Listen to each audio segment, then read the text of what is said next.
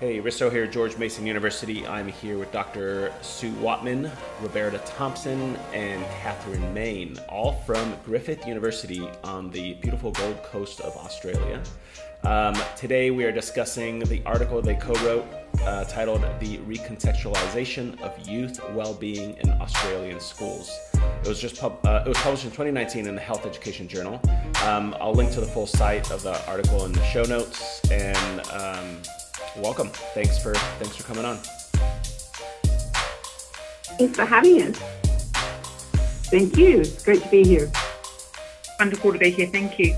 So we have all of the authors on on the podcast today. So we're going to go kind of in and out of who uh, who's going to answer what questions, and hopefully get into uh, the the deeper parts of this uh, uh paper. But uh, let me uh, start off with Catherine. In the in the article, you start off by talking about the term well-being, and you listed this in the introduction. There's a ton of different definitions of it, um, and it's interpreted through international and Australian organizations differently. So, can you give us an overview of the concept of well-being and the implications that di- uh, the different definitions of well-being have in youth's education? Yeah, sure.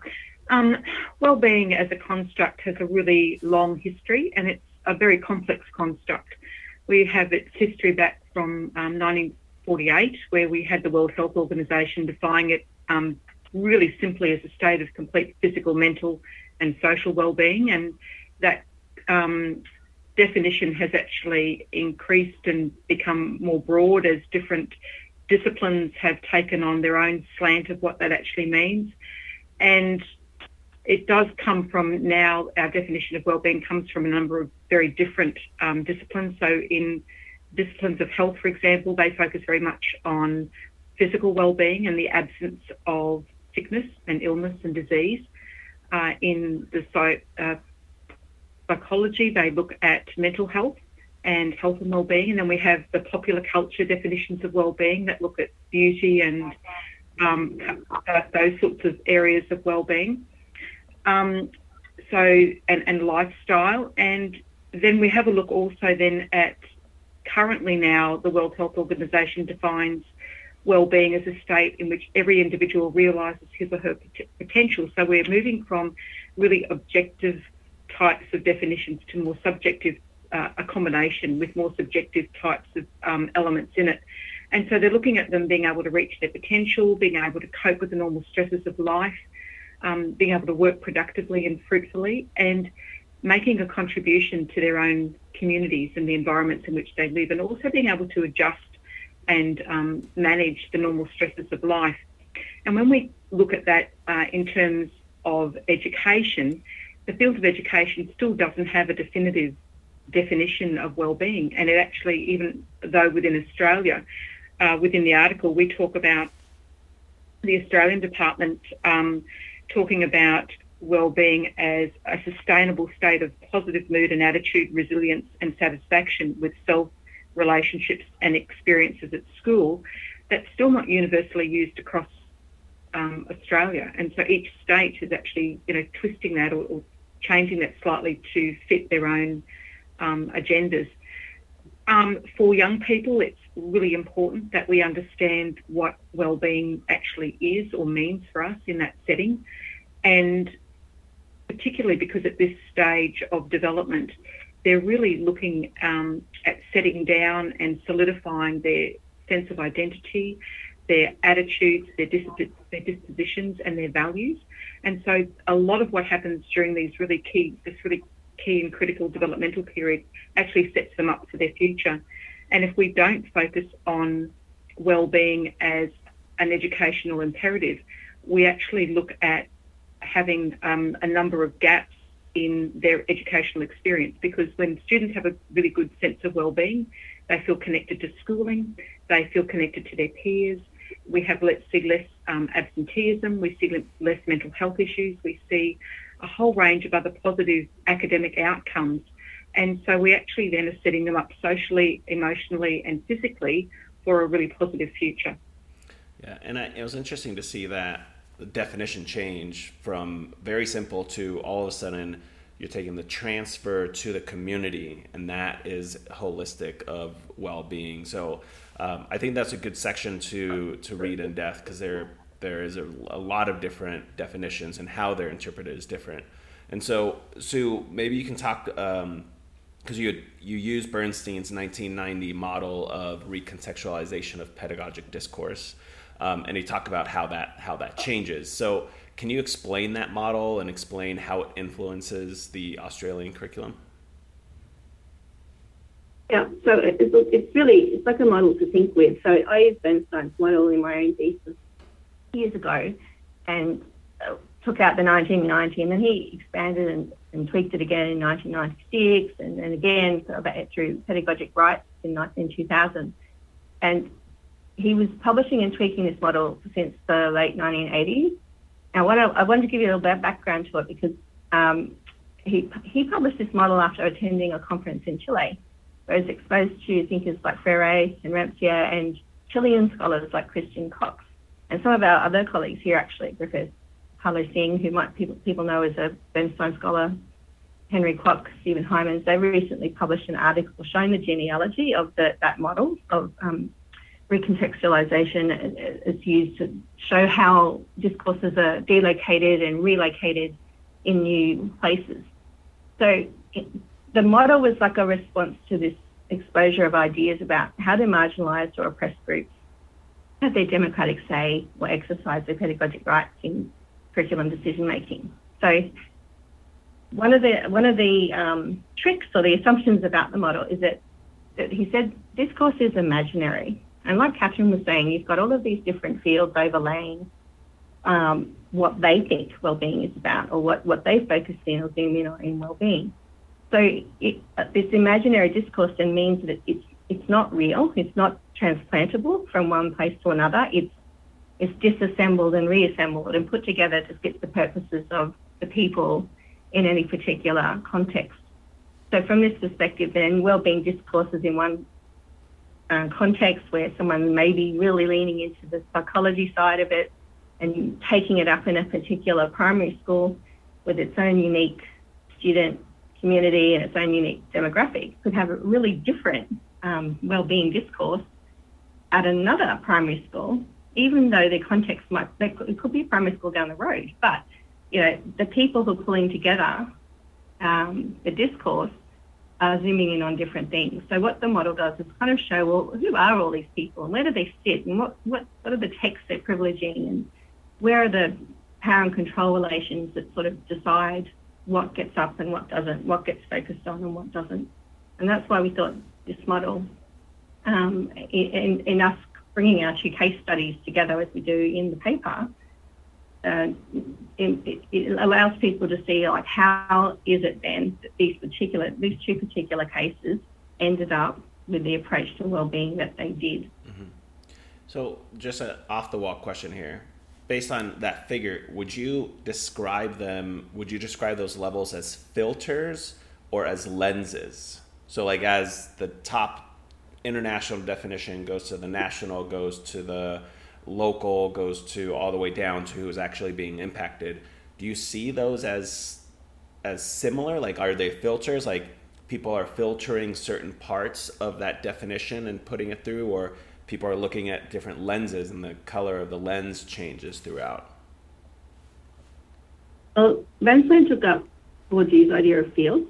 So he took the idea that they're fields, and that within fields, you've got rules, you've got agents, you've got actors, and that these and these fields also have boundaries between them. So the top level is a field. The next level is the official field is, is a field. So you have your, your primary um, field, international fields like academics, mm-hmm. people producing knowledge, your researchers.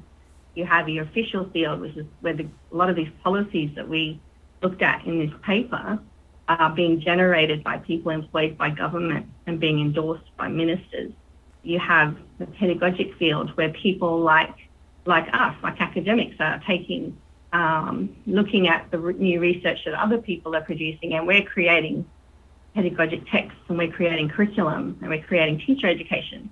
And you also have people making textbooks, all sorts of things.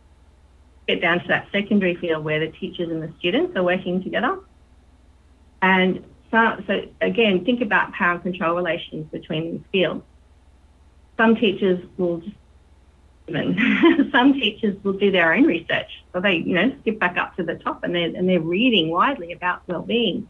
And we, we've heard that in our projects where a number of the teachers were really across latest research in well-being, and whereas others, they're not. They're going, what's in the curriculum? I'm just going to teach what I'm given from the pedagogic field.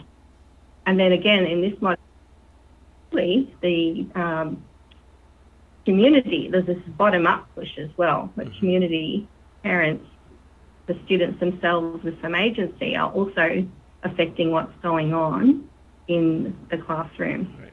And I know we talk, we're going to talk about that in a little bit about the community aspect. Um, before we get into that, can you tell me about the methods you used in the study, specifically like how were the two uh, programs selected and how did you um, design the case studies? Well, we so we got the two. Uh, Catherine and I worked on one case study, and Roberta worked on the other. So we thought, all right, this paper can do this cross-sectional review and a really brief content analysis of these Australian, federal, state level wellbeing policy documents. And then we pulled out some findings from our two respective cases around how wellbeing was being recontextualised from these policies and other important texts. So again, with the view that we wanted to try and map it out using that visual semiotic about how wellbeing is or can be recontextualised in a particular school. So, so in case study one, Catherine and I published before on this in the Unlocking um, Pedagogic Practices of the Titan Learning Centre. And we drew on a like a subjective and interpretive paradigm. We used a combination of qualitative methods to build the case of the TLC over two years and, and the, the TLC was located in two sites in southeast Queensland. We picked a case study because we thought well, it gives us the flexibility to combine these methods like interviews, surveys, observation, document collation. It's both intrinsic because we were focusing in on what makes the TLC unique, and it was also instrumental because we thought we could pull out things that they are doing in this school that other schools might want to know about. So we fulfilled those purposes. And ethically, it was really important to us that we had permission from the parents, the students, the teachers, and the players to have everyone on board with what we were doing. And in that sense, then we had what, like 100% participation and permission to be observing what was going on in uh, those TLC classrooms, and about 90% follow-up rate with surveys that we that we administered afterwards. I might just hand you to Roberta to talk about case study two. Okay. Um, yeah, so I'll talk about case study two, and the this second case is drawn from a much larger project that was based around um, looking at middle school middle school girls' social media use, um, their online safety practices, and um, a lot about their online well-being. So that work started or stemmed from my PhD research, which started just investigating teenage girls' online participation, what was happening for them. Discovered that obviously well-being issues, cyberbullying and so on were issues. We need to mo- know more about this. So this uh, second study um, followed on from the PhD research. The case study that is um, discussed in the paper is one of the schools that was involved in the bigger project. And what was happening at the school at that time, um, they were experiencing, uh, with the middle school girls, they experiencing a lot of cyberbullying problems emotional issues, um, claims of self-harm, suicide ideation, and so on.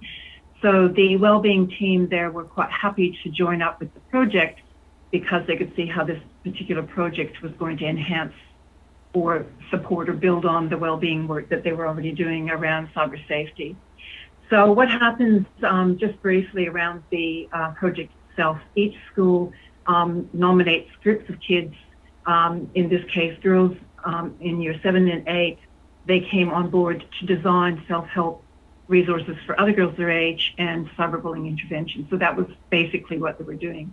And so this ca- particular case study is drawn from um, a classroom situation, um, a couple of classroom situations at this one school, pulled out the um, observations and the focus group data and, um, and packaged that as the case example.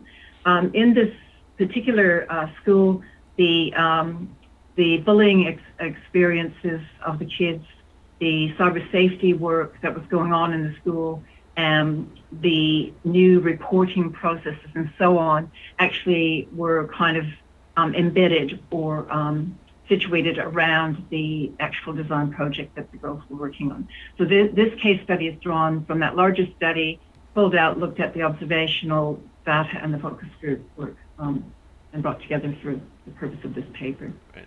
And and I'm interested in hearing more about these these two, especially they they are different, but also like if you if you could imagine like Facebook and Instagram are collecting data at the same time as you are, probably, and understanding how deeply problematic their platforms are for young girls.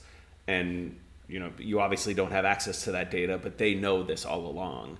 And you're doing these projects on the ground, and this is happening. So when I was reading that, I was like, wow, they're, you know, these big, huge companies, social media companies, are hiding all of this data that just came out this year they have all this data of how problematic they are, but obviously school districts and parents know all along how problematic they can be. So I'm wondering if you can kind of break down a little bit more about the two programs you investigated and maybe um, start off with Sue for that uh, case study one. Um, yep, I can do that, and, um, I'll, I'll, let Catherine explain a bit more about it um, as well. But the, the, the TLC, which which we thought was really what a great acronym. it was uh, TLC, like Tender Loving Care, but it stood for Titans Learning Centre. And the, the students who went to it were uh, recommended by their teachers for basically exhibiting behaviours about, such as being really anxious um, or withdrawing from schooling. So they would typically take a group of 12 students at a time in grades three and four, which is, they could have been years, you know, eight, nine, or 10 years old between grades three and four. Um, do a 10 week program in an alternative schooling from their normal school. But they weren't they weren't withdrawn from their normal school. They started the day by going to their normal school, signing on the roll, but then the, the TLC bus would come and pick them up and drive them off to their alternative um, school setting. They would have regular classroom time, lunchtime handball sessions, and a program reward excursions to the National Rugby League club that was the Titans, which was part of the program. Um, and they um, they also um, had time to finish the day back at their normal school. So they'd be picked up, do the TLC program, then get back on the bus and go back to school in time to be picked up by mum or dad or carer, whoever whoever was um, was taking them. But yeah, I'll let Catherine you talk a bit more about like how we actually collected this data and what we did with it. Okay, so we worked with the, um, the two centres. Um, Sue predominantly gathered data in one centre, and I gathered the data in another centre. And over um, that period, we did observations of the types of activities and approaches that the teachers within each of those centres were using to engage the students. And we used an auditing tool called Productive Pedagogy. And we looked at for specific ways that teachers were using things such as um, supportive classroom environment, building a supportive classroom environment, um, whether they were using higher order thinking strategies, whether they were using cooperative strategies, the types of things that they were doing to get an understanding of the outcomes or why this program was actually working because we had a lot of anecdotal evidence that it was working and uh, we were there to gather the data around um, some empirical evidence to demonstrate or to clearly show why uh, the program was being so successful in these students actually overcoming and then starting to thrive within their own classroom environment when they went back. Um, we, um, we interviewed the relevant stakeholders. We did in-depth interviews with the teachers that were involved in the um, the programs. We interviewed the Titans players, which the Titans players were um, part of a National Rugby League um, club that that was is based on the Gold Coast, and so we had those players as well. We um, also interviewed the teacher aides that were there and some of the club staff as well. And so this really helped us to um, interpret and provide a, a, critical snapshot of the students and the players' experiences within the program so that we actually had this 360 degree understanding of actually what was happening and how everything actually pulled together um, within the program that made a difference and supported these young people there. And um, importantly, we actually saw how unique the context of the student, the student demographic within each of those centres, um, bringing in the players as role models that these um, children would look up to and, and, very much be very much excited about coming because the players would actually come in and would uh, take some of the activities. So they would take uh, some of the handball sessions. They would also come in and they had some of the A grade players coming in and reading to the, the, the students as well. So it was really um, a very integrated uh, program because the, the students actually did their literacy and numeracy as well as um, other activities that were part of the general curriculum and not just focused. It wasn't a sporting program as such, even though they did play handball that was supervised and um, looked after by the, the Titans players. So we were able to gather some really rich data by interviewing, you know, the students and doing pre and post surveys with the students around um, their sense of belonging, their attitudes towards school, their attitudes towards peers. And so it was actually quite, um, there's a lot of data there that we still have a lot to write from and to, and to, to build on. Sue's nodding her head. She's like, yes, there's a lot of data. So what about uh, what about the second case study with the the teenage girls online? Um, okay, so I'll, I'll, talk a little bit more about how the project uh, was run at this specific school. It's the, the, process is kind of similar to the Titan Center, um, but but a little bit less structured. Um, I had very good um, contacts at the school. This was a school where I had done my PhD research, so I was very lucky to have strong support from the administration at the school. And the administration, um, given understanding that there was this issue with cyberbullying in the year seven and eight girls, were very happy um, to take the project on board. And it was embedded um, directly into the well-being department. And the well-being department at this particular school was very uh, was fully respons- responsible for developing all of the local, locally appropriate programs and taking intervention strategies from, say, government policy documents and um, contextualizing them into the school. So um, the well-being department or the lead teacher from that section was the person who was really running the project at the school. The project ran across the entire year level, so it ran across all of the year eight um, cohort, and both, both boys and girls were involved in the project. However, um, I was only collecting data from girls that had obviously signed the ethics forms so uh, what the students were doing, and the, um, the project was set up in five sessions, and these sessions were run for 35 minutes during the well-being time slot at the school. The well-being time slot was once a week, um, and that session was run by the subject teachers. So these were not necessarily well-being um, specialists; they were classroom teachers um, that have specialization in a subject area. So these teachers were running the well-being workshops 35 minutes during that time slot once a week. Um, the students came in with a set agenda. So this week we're going to perhaps um, do some research. The next week we're going to explore ideas. The week after that we're going to um, do some ideation kind of work and then refine that and, and so on. So this is kind of the ways in which the project was set up. Um, it was interesting that um, asking the subject teachers to run this particular project uh, teachers who didn't necessarily have an understanding of design processes um, and or a strong background in well-being. Um, re- really, a lot of the data speaks very much to how recontextualization actually works from the bottom and pushes back up. So um, that was really the context within which um, the work was um, running. And you'll see that also, if you're uh, going back to the paper, that there was um, a lot of pushback, not only from some teachers, but there was also pushback from the kids throughout the project. Right. So, can you talk to me about the findings of the two cases you you researched in the study? Maybe we can start with the TLC program. Um, like, how how did the translation of policy and well-being influence the SEL intervention?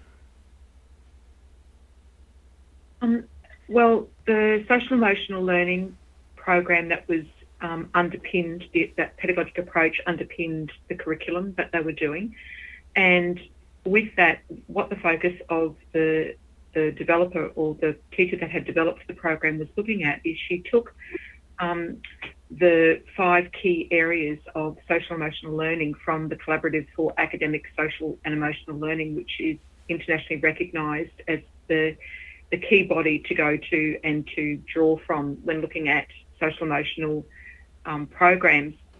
And so they looked at um, building uh, a sense, a, a really caring and engaging learning environment that built the student's sense of connection to the learning environment. They were looking at ensuring that the instruction was both culturally sensitive and developmentally appropriate.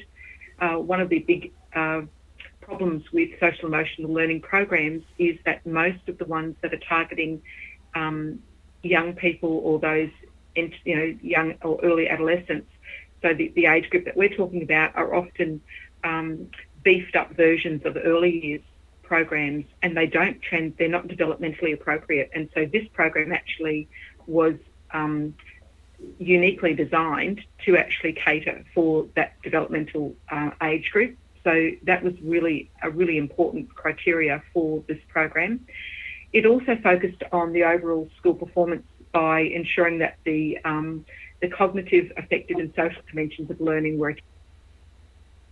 Oh, oh we lost we, Catherine. I don't know I we lost Catherine. So let me uh, let me move over. Uh, maybe Sue, you can follow up a little bit on that. Um, on that yeah. on that first program, the TLC program. That's like a fail from like that's not, that's not about campuses that Catherine's on. So someone's pulled the plug, I think, at Logan campus.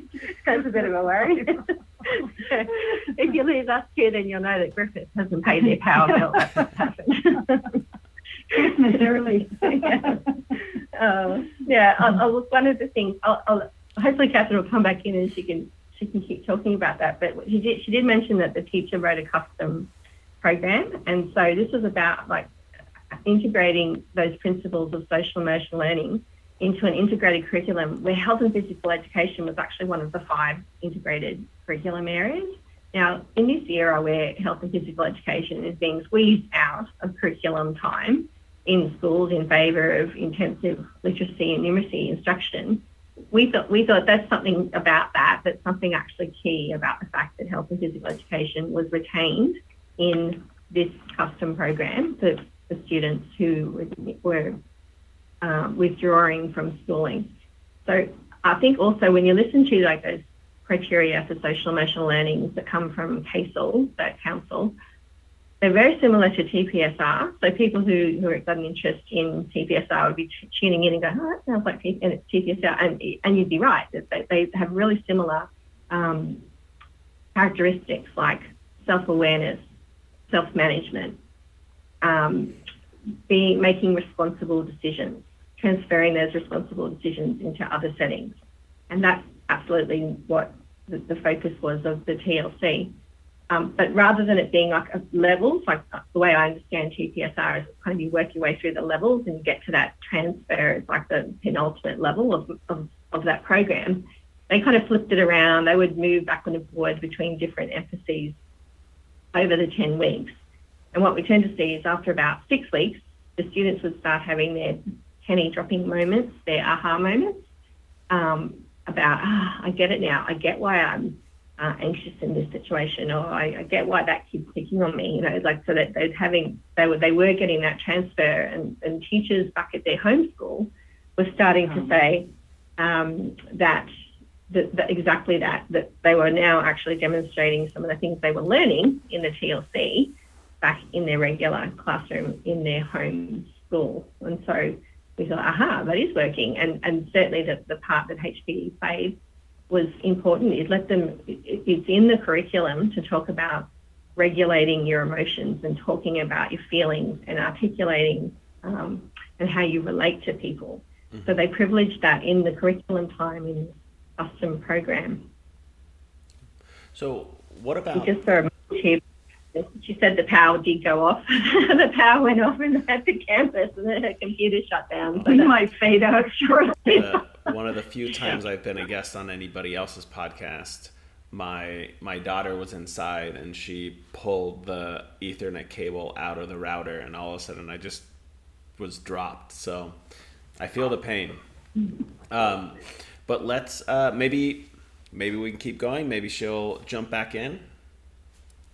Um, so Can I?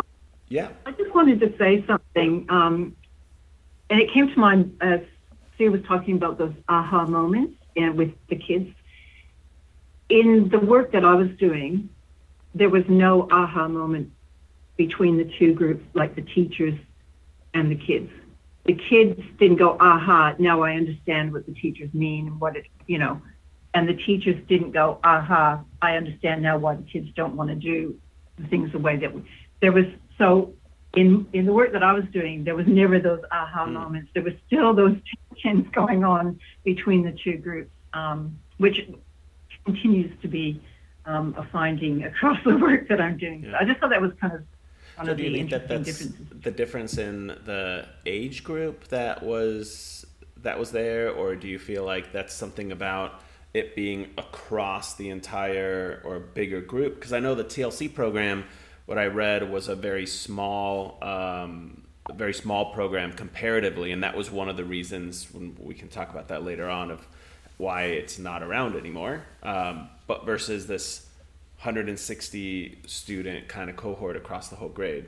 Do you think that that had reason, or maybe that they they didn't spend like you talked about curriculum time being only like 35 minutes once once a week, led by a non non leader of well being. Yeah. Um, I think it's very complex.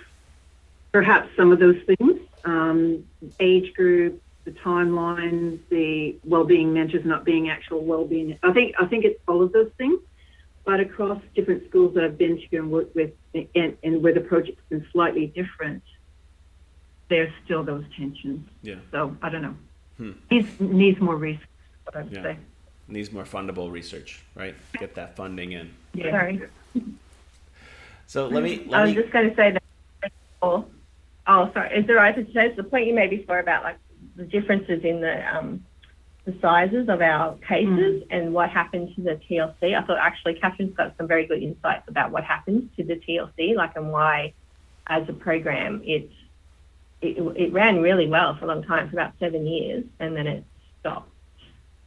And Yeah, the um, the biggest problem that we had was the changing in the way that the Department of Education in Queensland actually distributed funding, because it, it used to be that the, um, that each of the regions had a, a designated uh, amount of funding that could be distributed into wellbeing programs, and then the schools would apply for that and then promote that and then use that funding um, in that way. And then there was a move for schools to be more self-managed, and so the principals were then given the discretionary um, powers to, you know, take a piece of that that funding pie and use it how however they preferred to um, to do that wellbeing um, initiative within their school.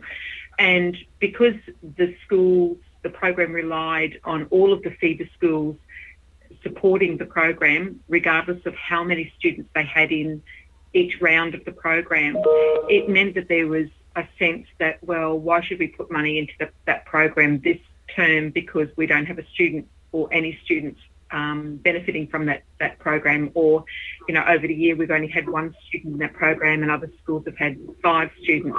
And so there was a sense of um, inequality around the funding distribution. And so because they then made it self-managed, we got to the point where we had our final meeting with the school and we had sourced funding from the university to actually try and keep the program going at least for another 12 months so that we could continue with our data and support ways of actually looking to try and scale up or replicate the program in other settings. And even the host school decided that their funds could be better spent or spent differently that would better benefit more students within their own school context. And so it was about, um, you know, shuffling the deck chairs on the Titanic in terms of funding moving around. And, and so it, it, it all comes back to that always. And it's such a shame.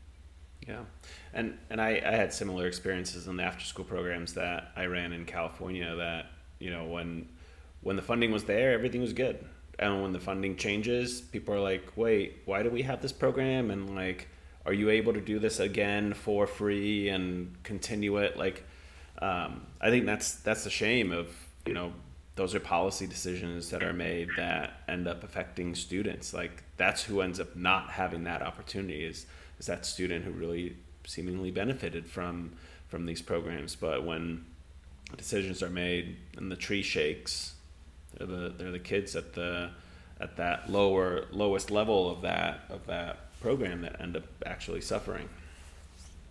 So. It was a shame because we were not, you know, there was no funding that was attributed to us as researchers, and the the, the programs really ran on the shoestring. There was a lot of goodwill and a lot of um, in kind support from from a range of different areas. So, yeah. Um, let me let me ask you uh, mm. about the second program uh, um, on online well-being. Can you talk to me about the issue of cyberbullying and how that played out? I felt like that was really interesting and in how that um, played out across the school and across the program. Um, okay, so the issue of cyberbullying. Um, I can talk about the recent history of cyberbullying. Um, really first appeared in the um, Australian press in about 2004, 2005, and has since time been obviously heavily researched but it really has quite a complicated history um, around definition, uh, measuring, and so on. So I guess the um, simplest definition for cyberbullying is that it's bullying through technology and there's intent to harm. However, um, having worked with you know the teenage girls since about 2010, I can tell you that there's lots of other online behaviors that are problematic for them um, they talk about this, they, they call this like toxic behavior or people being mean to me or people, you know, all kinds of other things happening, but they don't describe this in their terms as cyberbullying. It's just someone else doing, you know, this person's being mean to me or not being nice. Um, most often, when you hear their stories as an adult, you would say, well, that's actually cyberbullying. But interestingly enough, a lot of the kids, these girls that I've worked with, do not want to actually use that term to describe how they're being treated.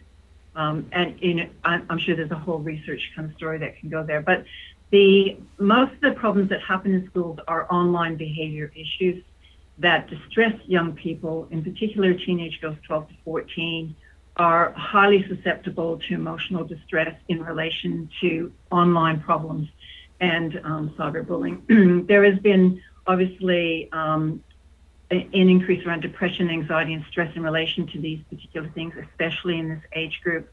There is um, quite a bit of data coming out now, uh, a link to self-harm um, associated with cyberbullying experiences, and um, of course suicide ideation. And there have been a number of um, high-profile cases throughout the world where uh, young teen girls have committed suicide and, you know, they've been heavily cyberbullied. So the there is a problem with cyberbullying across the age group, um, sorry, across um, young people, but most particularly in this um, 12 to 14 year old age group. The other thing I'd like to point out is that you know the, the governments um, around the world have spent lots and lots of money around intervention programs. There are so many protocols and things that young people are meant to be doing. There's online safety, there's online well-being, and so on. However, the problem is still not going away, and so suggests that there's something we're missing. Um, just to give you some data um, from Australia recently, the um, Australian um, e-safety commissioner reported that during the recent lockdowns, during pandemic uh, lockdowns, there was an escalation of at least or close to 40% in cyberbullying reports. And so again, uh, young people are, you know, experiencing this problem and we haven't really uh, dealt with it. I'll also say that two-thirds of those reports from the E-Safety Commission, uh, where there were cyberbullying reports, were from girls. So there's a bit strong indication that cyberbullying is not going away, what we're doing is not working, and that there's most certainly a gendered angle to the behavior. Yeah, and then you have platforms like Instagram considering starting a under 13 Instagram because they want to bring yeah. in more people without the safety safety barriers there. Um, so, Roberta, how did the girls challenge this regulative discourse of the curriculum design that was in place, and how was the well-being curriculum delivered? Um, okay, so I'll start with the well-being curriculum being, as I mentioned before, it's delivered 35 minutes once a week by the subject teachers, and each semester or each uh, term at school, the well-being department determined what the topic was going to be. So this term that I was working in the school, the topic was cyber safety. Mm-hmm. Um, so all of the kinds of activities um, around well-being in terms of uh, school assemblies, um, in-class discussions, and so on were around cyber, uh, cyber safety and um, online well-being. Um, I guess the point that I want to make about the girls, um, you know, resisting what was happening in the school, or how did they, um, how did they work against that? Most of the girls, or a very high percentage of the girls, do not want to report cyberbullying, which is the key thing we tell them to do. We can't help you unless you tell us about it. But most of the girls don't want to do that. That is not how they want to manage it. So um, I'll, I'll, just give you an example um, of one of the situations I observed. Um, the teacher was, uh, the girls were designing some kind of intervention around how we can get our friends to help us without talking to teachers. And the teacher overheard the conversation and immediately came in and said to girls, This is ridiculous. This is not how you meant to do it. The school has told you how to do it. The school has a reporting system for it, and the school had just put in place an anonymous reporting system. So you need to go and report that online. And as soon as the teacher walked away, the girls looked at me, rolled their eyes in their head, and said, We're not going to use that system. We're not going to be um, considered a snitch. If we report it, everyone in the school will know and that's what will be considered for the rest of our time here. So they just don't use the stuff, and this is their explanation for it. So interesting, and it's like it, it makes sense though. There's so much pressure there of not of being accepted and fitting in, and if you're the only one using this anonymous, you know, place, and then you are the target of cyberbullying, then obviously it's going to go back to oh, this was the person. So that's interesting. Um, so I'd like to get your responses on like how you think policy and the these powerful agencies can influence and also can be influenced by programs like the ones we we've been talking about. Well, look, I think that the well, one of the key reasons for writing the paper was to think about, uh, was to pull together these two case studies concerned with student wellbeing or different and different aspects of it and different ways that the schools approached it to show how bespoke programs can come together, so how they can come together, and then that that feeds back to so we we tried to map well, what were the policy influences on the way these programs were recontextualized and delivered in these sites, and then we also importantly also wanted to show what the bottom up community driven concerns were to also shape those programs. And there's lots of examples of how community outrage, particularly over um, youth um, suicide, has gone straight back up to the policy level, and, and governments acted really quickly to, to, to introduce new legislation. So, like some of those reporting, mandatory reporting um, processes in schools now, they're, they're all a, a result of governments responding to community outrage over um, particularly high profile young deaths. And it shows that, that policy, while policy can be slow and policy can take, the wheels of policy can turn really slowly, they can turn very quickly too when, yeah. when governments actually get that thermometer check from how, how outraged community is and what they, and what they want to see back on to, I guess, the school's responsibility to, to deal with issues around critical student well-being. Um, yeah. Yeah, and I guess it depends on what government we're talking about. So, some some governments move yeah. faster than others. Uh, uh, what do you think? In Queensland, they, they introduced they introduced a well-being like a new policy in in six weeks. Wow. They they actually wrote it and, it and introduced it in six weeks. Wow. In response to a particular um, high-profile case that, yeah. What do you think, Roberta? Um, I think there's a, there's probably a common tone to um, the parts of this discussion that I've contributed to, and really for me, it's about um, acknowledging the tensions of contextualization and the pushback from the bottom up. And I think that um, these two things are a really good starting point for um, thinking about how well-being agendas, um, policies, discourses, and so on can be effectively um, reproduced to um, support young people um, in their day-to-day lives. Yeah. Catherine? Um, for me, when I when we were writing the paper, when we were initially discussing what we would look at, one of the things that I find found really important to highlight was that these were programs that were developed from the bottom up within schools, where you had teachers and school leaders who recognised a, um, a problem that is more broadly experienced, but was certainly highlighted and, and profoundly challenging within their own context, and they were addressing that not by buying an off the shelf program, but by actually developing a program that met the needs of the clientele that they had or the students within their own context. And I think that that's a powerful message that um, that we need to share is that there are opportunities for schools to actually harness the expertise and the um, opportunities within that, that the university and school partnerships are a critical partnership where we can bring in uh, research and critical friends who have knowledge in the field to support those teachers and others who are running these programs to actually make a difference because both of these programs are very, very effective um, and have very positive outcomes. And I think that it's, um, it's a lesson to be learned and to be shared. Yeah, absolutely.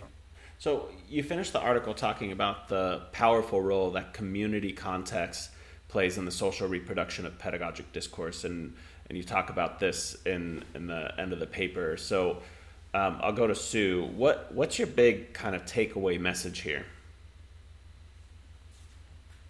I think um, I think it comes back to that justification of why we wanted to use Bernstein's ideas about recontextualizing um, knowledge and how pedagogic discourse gets delocated and relocated is to say that a lot of people who have been using Bernstein's work in the past and maybe a little bit even recently, they're, they're, off the bottom. They're leading off the bottom context and not really looking at the impact. They're always worried about top down policy, official, pedagogic. Sure. Okay, that, they're all important. Of course they are. But don't leave the bottom off. Don't leave the community off because it's, it is so important, and particularly in the area of well-being, to show the influence of community in shaping curricula and shaping pedagogic decision making that's why we tried to draw those three different figures in the uh, in the paper to zoom in on the bottom of Bernstein's model and as well as keeping it in relation to that more widely used top-down um, look at the way policy influences those fields. So we wanted to generate like a visual semiotic that that people can use in PE teacher education. Please use it. Um, feel free to share it don't leave the primary community context off the bottom of the model. That's our that's our real takeaway for there.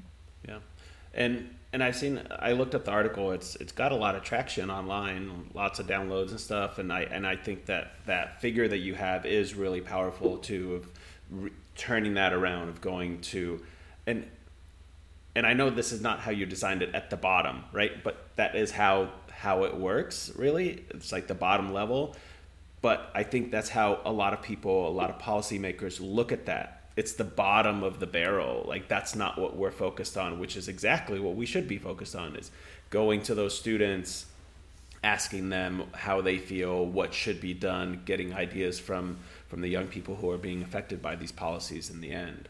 Um, so I, I thought the, the, paper was great. I think it's a great read. Um, I'll link to it um, as I as I thank you all for coming on and only being off uh, for like five minutes when the power went out, that was a, a, a great comeback.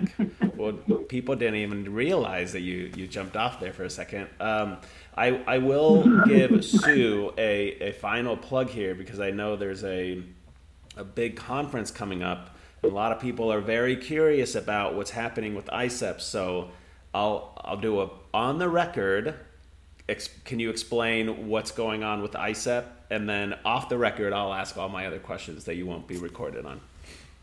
no problem. Oh, look, honestly, I hope that you you will actually get an announcement by our AIESEP 2022 official official Twitter channel imminently, and I know I've been hinting at that over the last couple of weeks, but it's just been to do with uh, final tweaks with our website. But we, we are launching with a hybrid conference. So I know, uh, and, and, and we listen to the news and go, oh no, there's a new variant of COVID, wonderful.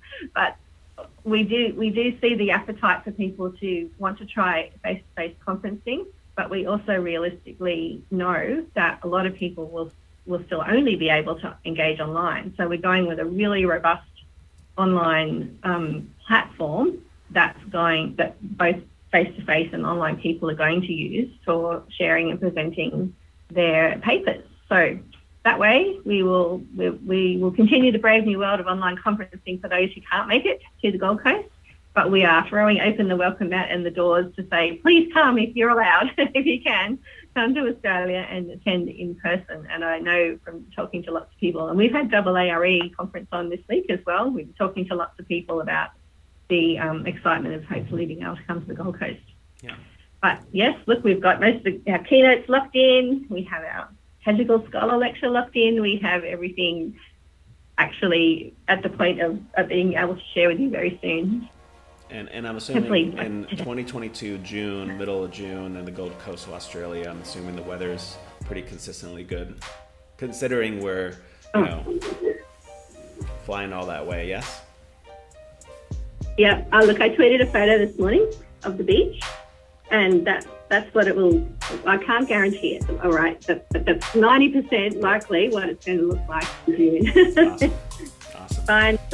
Well, thanks everybody for for coming on. Um, I'll put the link to the article and to your profile pages on your university pages on uh, on the show notes there. So, um, and I also want to thank Alba Rodriguez for uh, helping produce the podcast. And that's all we got. Thanks.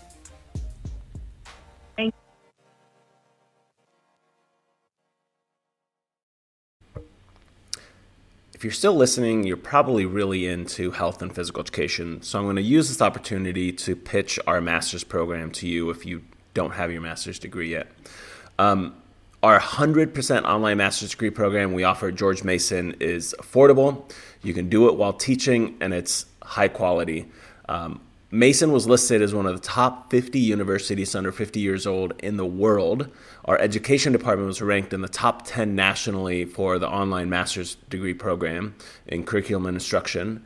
The master's degree uh, revolves around your teaching. So you'll use assignments from the classes to immediately apply research and best practices to your classes.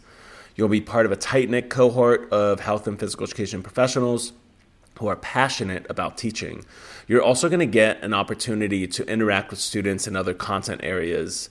So if you're interested, you can email me, look me up on Twitter, or you can go on the HPE website.com under study with us and watch a video that I've made.